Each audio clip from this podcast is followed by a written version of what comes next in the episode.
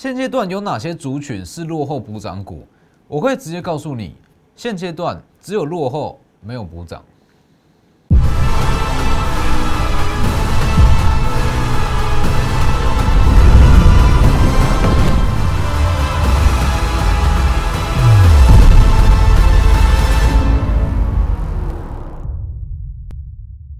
各位投资朋友好，欢迎收看真投资，我是分析师郑文真。今天加权跟贵买都同步开高走低，其实不需要太过意外。其实我从前一周那我就有在强调，最好的盘势应该是指数到一万七，贵买到两百一，它需要稍作震荡，需要消化。那结果在完全没有消化前方卖压的情况之下之下，请直接往上冲。那你觉得它会站多久？是吧？所以其实我觉得说，我一直在强调。进入直接 V 转这样涨上去不会是什么好事，所以今天的下跌非常合理。它等于是说有一点补跌的味道在，它原本就应该要去消化前方的卖压，只是刚刚好指数被台积电拉上来，所以很正常。那其实以近期来讲，其实很多人会问这个问题啊，很多人会问这个问题，说指数从高点往低点下杀了一千点到两千点。很多股票其实跌幅都有两到三成左右，那是不是很多的股票我可以去低接？它会有落后补涨的行情在。其实很多人在近期都会有这样子的想法，因为其实看很多股票好跌了三成，觉得这个位置随便买随便赚，没错嘛？大家一定都有这样子的想法。但是我可以告诉你，从九月份，从九月一号一直到今年的年底，不会有落后补涨股。只会有落后股，不会有补涨股，因为成交量放不大，成交量放不大的情况之下，资金只会在特定强势族群中去轮动，它没有多余的资金在跟你去买什么落后补涨股，所以你今天的盘面其实一大特色就是这样，好强的更强，因为强的抗跌，那结果原本弱的股票更弱，没错吧？所以其实近期的盘势只有落后，没有补涨。等一下再来讲。先加入我的 Lighter 跟 Telegram ID 都是 W 一七八 V 一七八，前面记得加小数。那 Light 平均一天一折，Telegram 以盘中讯息为主。那在我的 Telegram 每周四跟每周五都有盘后连线解盘。那今天也是一样，今天的盘后连线解盘里面有提到几档比较指标性的封测族群，那跟一些 KY 股哦，大家可以去看。还要记得订阅我的 YouTube 频道。记得订阅加上开启小铃铛，里面的解盘非常的及时，那里面非常多获利机会，尤其是说我的内容跟外面很多分析师讲的绝对都不一样。哦，尤其是我认为说一些已知的讯息、技术面、法人买卖超，这些都是过去的东西。你去看这些东西，其实没有什么太大的作用。哦，尤其是法人买卖超，你看着法人买卖超会赚钱，说真的，哦，大家其实大家都赚不少了。好，那还有还有这张，一直到八月十号以前都适用哦。八月预估营收会创新高的个股十五档，其中几档已经提前上涨了，记得加入去看，直接扫描。好，那今天来讲，其实今天相对强势的族群还是昨天讲的 I P C 制裁，I P C 制裁相对强势，再来是 U S B 四点零。那关于 U S B 四点零题材，我相信。哦，创维今天在创高，但是很多人已经不敢去追创维，那我也不会带你去买创维，因为还有下一档的创维，这等一下我们再来讲。那今天相对落后的族群还是一样，连变都没有变，面板、面板驱动 IC、记忆体，没错嘛？你如果说已经往上涨了一段，今天修正，那今天稍微有一点卖压出来，消化卖压，这合理。但是面板、DDI、记忆体，它是连涨都没有涨，连弹都没有弹。大盘在弹，它不动；大盘在跌，它跟着跌，是吧？所以你去看这里，很多人在问嘛，有没有什么落后补涨的族群？那我可以跟你说，没有，只有落后，没有补涨。哦，这就是现阶段的写照。因为成交量在下滑，资金光是去买强势族群，他就买不完了。谁还跟你买落后补涨股？所以其实现阶段来讲，不是叫你去追高哦，不要误会，不要说好买强势族群就是去追快涨停的股票，不是这样。强势族群是说，好像是近期的 IP，那近期的 USB 四点零，从这些族群中去找相对落后的股票，那或是说从这个族群中拉回再去找买点，是这样的操作。好，那我先讲一下加权。以大盘来讲，今天的下跌没有什么啦。其实我从这一段开始，我就一直在强调，从八月十八号开始，我就有跟你说，最好的剧本是要这样走，因为一万七有非常大量的卖压，它一定要去消化；两百一有很大量的卖压，一定要去消化。好，当时我就讲嘛，加权指数最好的情况是一万七千点。好，谈到一万七千点之后开始震荡，央行年会如果没有试出太大亮点，它就会在万七上下震荡消化卖压，个股往上涨。好，央贵买也是一样，两百一先反弹到两百一，震荡开始消化卖压。好，年会结束，好再震荡走高，但是结果，好，那你去看年会，然后年会过后嘛，央行年会过后，它央行年会之前，它加权确实到了一万七。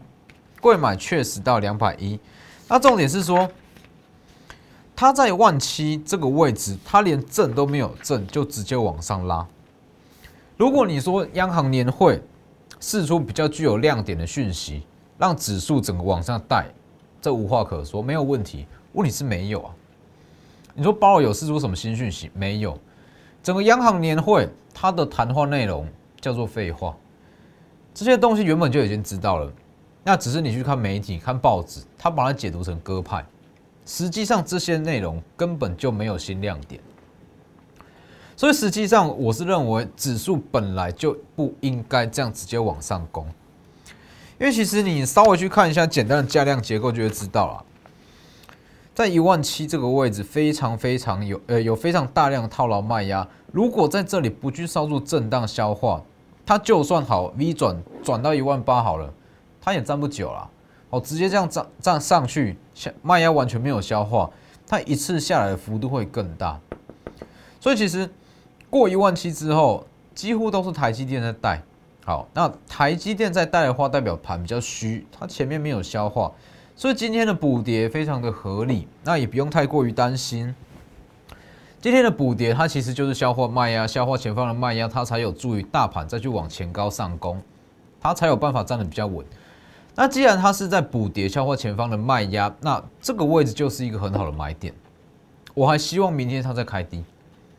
如果说明天再开低，那其实这个位置，好，明天开低，开低再震一震，把前面卖压消化干净。其实对于很多好股票来讲，全新的买点，它就是买点更多而已。其实没有什么说太太大的问题在。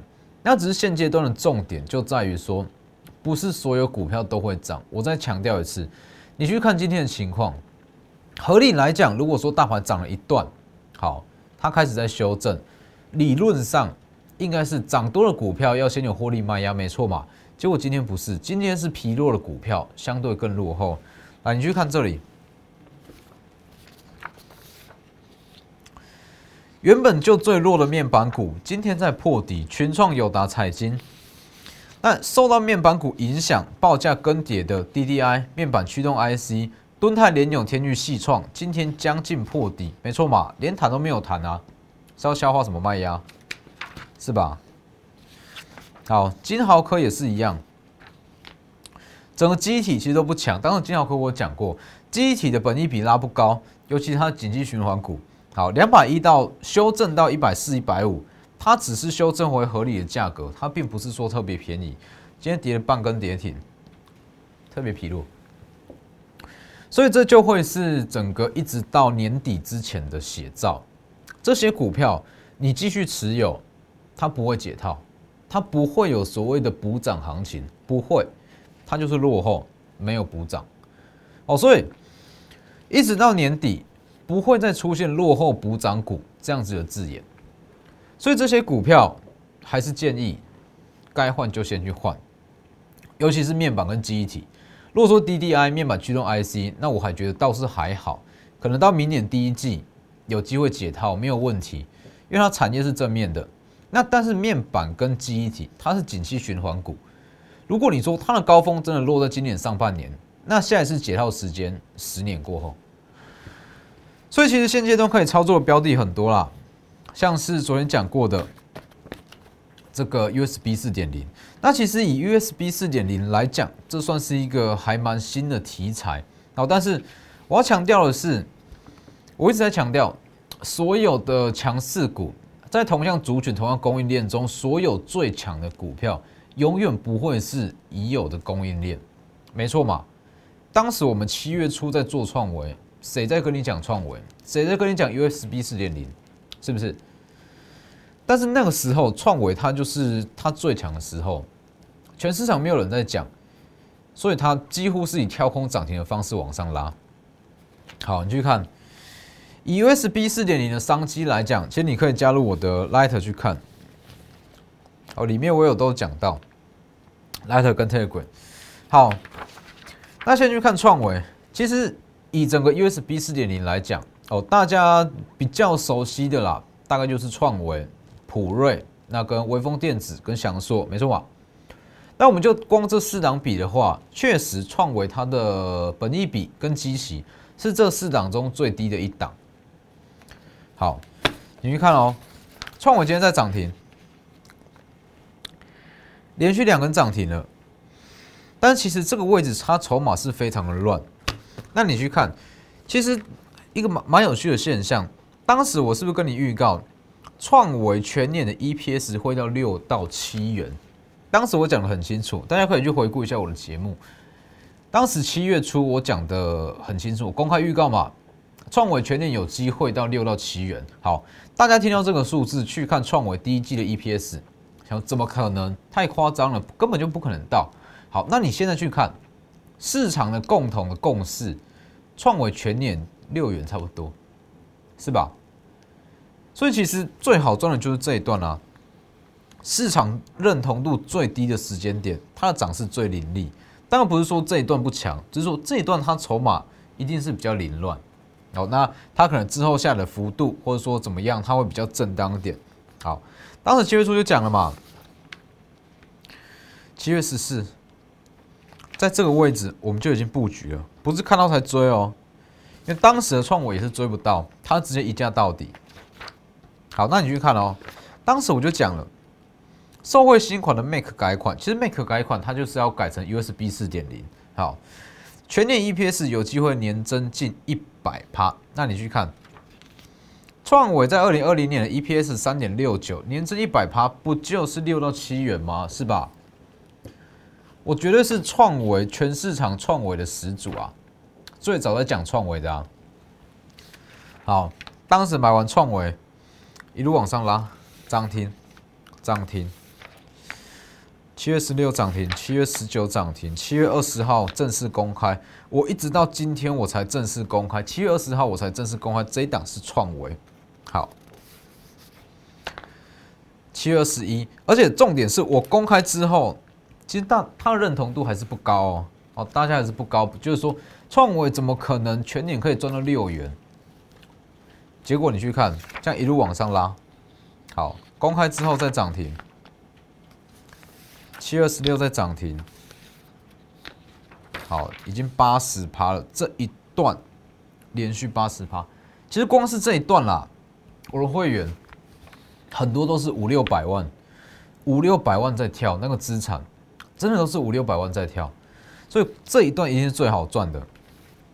那再来，接下来震一震嘛，市场热度发酵之后，全市场都认同它是六元，好的六元，跟我当初讲的一模一样，所以我绝对是做创维的始祖。那重点是说，现阶段你再去买创维吗？绝对不是，而是说朝向这同样的题材、同样的概念，有没有办法去找到起涨前的创维？哦，其实 USB 四点零这个东西，它的我一直强调它技术门槛很高，那真的可以取得认证的股票不多。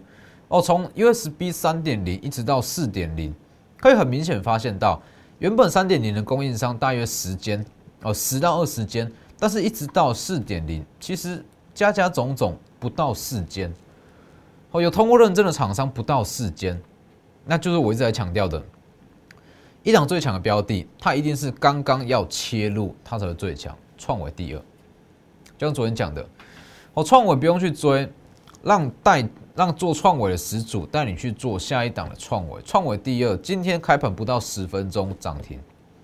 我虽然中场是没有锁死啦，但是也是非常的强，非常的强势，代表说它那个效应已经开始在慢慢、慢慢的、慢慢的去化开，啊，慢慢的被大家接受。那其实创伟第二就像是当时在七十元的创伟，它的位阶啦，位阶就像这样七十元的创伟，那只是最大的不同是，当时在做创维 USB 四点零的题材，几乎是还没有人在讲哦，没有人在讲，所以当时筹码相对比较干净。那现在创维第二，它筹码稍微比较乱。哦，但是就看它的机器跟评价来讲，它就像是当时七十元的创维，好，那它的 EPS 也是一样，EPS 也是非常的漂亮，所以把握机会，想要做 USB 四点零，不用去追微风，也不用去追创维、普瑞，想说这些都不用，还有下一档即将切入的 USB 四点零概念股。哦，创维第二，把握机会。那其实还有这一档也是。导线架之王，这一档它其实也是算是 USB 四点零相关的供应商啦，只是详细的一些详细的一些供应产品我就不多说哦，这是要先带我们会员买的股票。那导线架之王啊，这里它是全 AMD 全新的供应商，它的本益比只有同业三分之一，第四季获利爆发。重点是在第一条，AMD 全新的供应商。基于 USB 四点零来讲，那 AMD 它也有准备切入这一块，它也要量产 USB 四点零。好，那 AMD 它一定是需要培养他们自己本身的一些供应商哦，跟一些跟一些厂商。所以这一档导线架之王，它就是 AMD 全新要栽培的供应商。AMD 也要切入 USB 四点零，它的产品也要换。好，那它要培养自家的供应商，就是这一档导线架之王，有价有量，股价也不是说太高，想买多少就买多少。那重点是我昨天有讲过，它是算是三方题材哦，三方题材，它有接到台积电的工呃的订单，又有 AMD 的订单，又有 Tesla 的订单，而且周期都不一样。哦，可能先接到台积电，再接到 AMD，那到年底再接到 Tesla，股价延续性很强。所以如果你手上有这几档，基体股，金豪科、实权、威刚，或者说华邦电这些基体股，或是 DDI、敦泰、系创、联永跟这个天域，还有面板、友达、群创、彩金这一档。都可以用最快的时间帮助你解套导线架之王，因为它的量够了。如果你说创维第二，哦，创维第二可能说它的成交量又没有像导线架之王这么大，它没有办法让你所有的股票资金都转进去。但这两不一样，哦，这两它的股本不小，哦，股本不小，那它的成交量也够大，所以就可以帮助你去解套。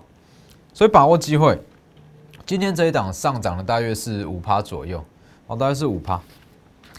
直接私讯我的 Light 跟 Telegram ID 都是 W 一一七八 V 一七八，前面记得加小老鼠哦，直接扫描也可以。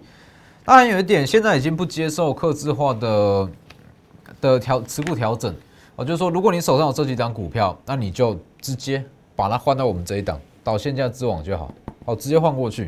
好，这是在 USB 四点零的部分。然后另外一项题材就是 IP 嘛，今天最强势的两大族群。第一个是 IP，第二个是 USB 四点零。那 IP 就不用讲了，IP 就是我就是首选。